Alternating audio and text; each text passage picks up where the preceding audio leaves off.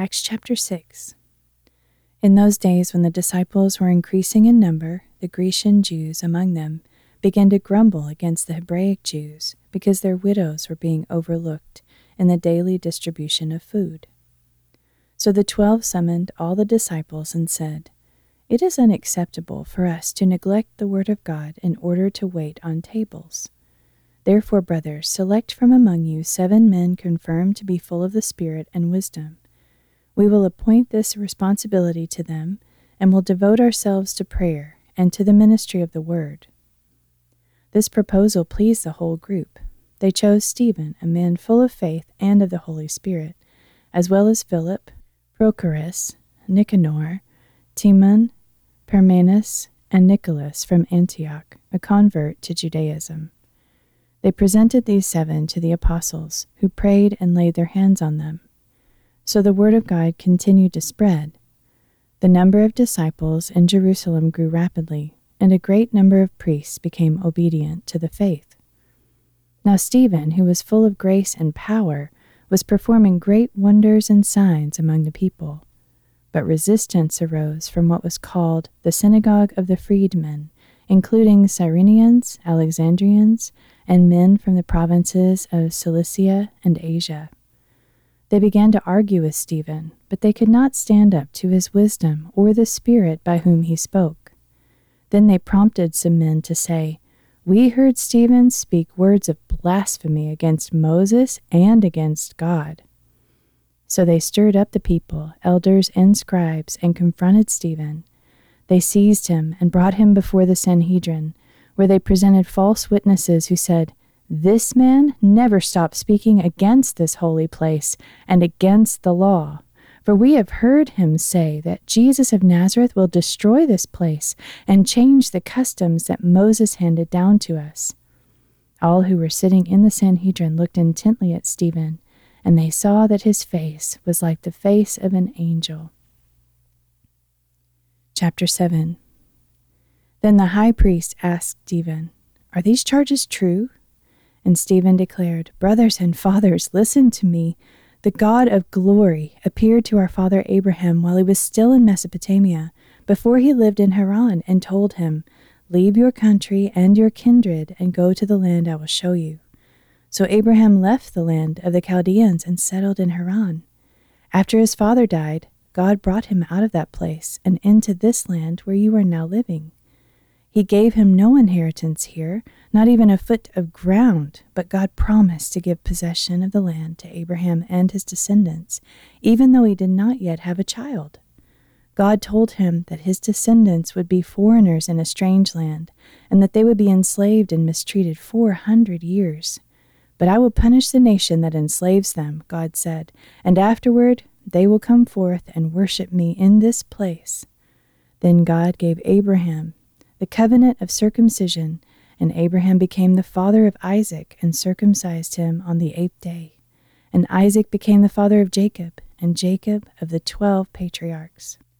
Because the patriarchs were jealous of Joseph, they sold him as a slave into Egypt. But God was with him and rescued him from all his troubles. He granted Joseph favor and wisdom in the sight of Pharaoh, king of Egypt, who appointed him ruler over Egypt and all his household. Then famine and great suffering swept across Egypt and Canaan, and our fathers could not find food. When Jacob heard that there was grain in Egypt, he sent our fathers on their first visit. On their second visit, Joseph revealed his identity to his brothers, and his family became known to Pharaoh. Then Joseph sent for his father Jacob and all his relatives, seventy five in all. So Jacob went down to Egypt, where he and our fathers died. Their bones were carried back to Shechem and placed in the tomb that Abraham had bought from the sons of Hamor at Shechem for a price he paid in silver. As the time drew near for God to fulfill his promise to Abraham, our people in Egypt increased greatly in number. Then another king, who knew nothing of Joseph, arose over Egypt.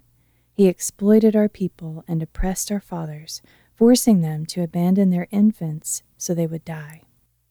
At that time Moses was born, and he was beautiful in the sight of God. For three months he was nurtured in his father's house. When he was set outside, Pharaoh's daughter took him and brought him up as her own son.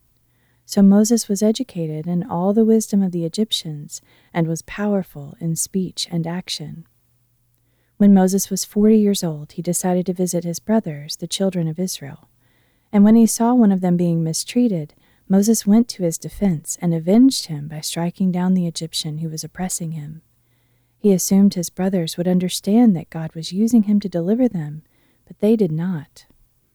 The next day he came upon two Israelites who were fighting, and he tried to reconcile them, saying, Men, you are brothers.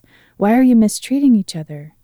But the man who was abusing his neighbor pushed Moses aside and said, Who made you ruler and judge over us? Do you want to kill me as you killed the Egyptian yesterday?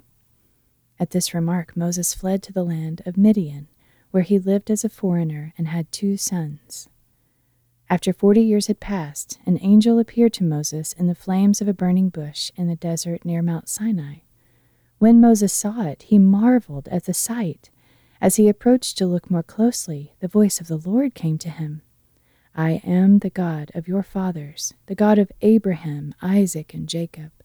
Moses trembled with fear and did not dare to look. Then the Lord said to him, Take off your sandals, for the place where you are standing is holy ground. I have indeed seen the oppression of my people in Egypt. I have heard their groaning, and have come down to deliver them. Now come, I will send you back to Egypt. This Moses, whom they had rejected with the words, Who made you ruler and judge? is the one whom God sent to be their ruler and redeemer through the angel who appeared to him in the bush. He led them out and performed wonders and signs in the land of Egypt, at the Red Sea, and for forty years in the wilderness.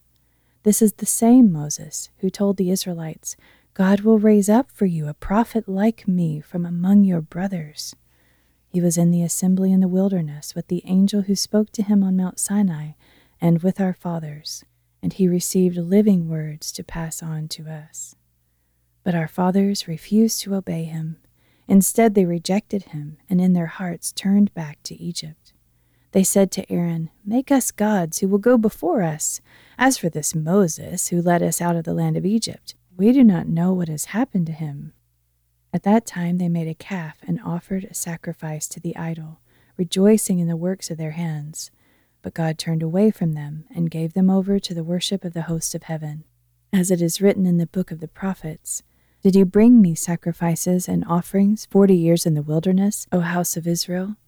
You have taken along the tabernacle of Molech and the star of your god Rephan, the idols you made to worship.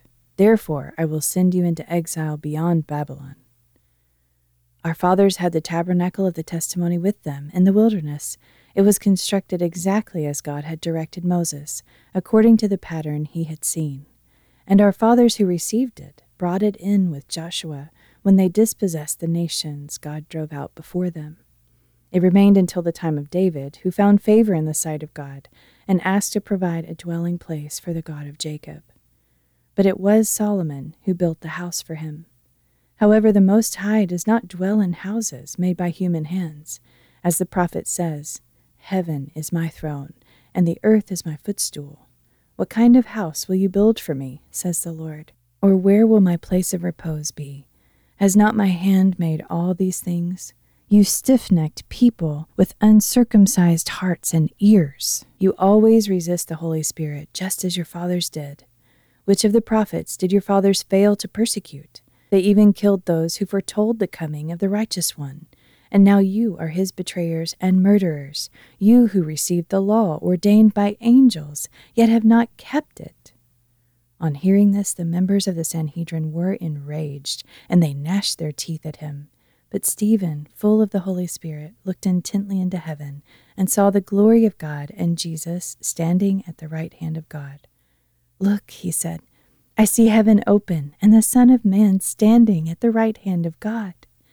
At this they covered their ears, cried out in a loud voice, and rushed together at him. They dragged him out of the city and began to stone him.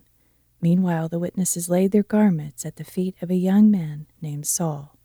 While they were stoning him, Stephen appealed, Lord Jesus, receive my spirit. Falling on his knees, he cried out in a loud voice, Lord, do not hold this sin against them. And when he had said this, he fell asleep.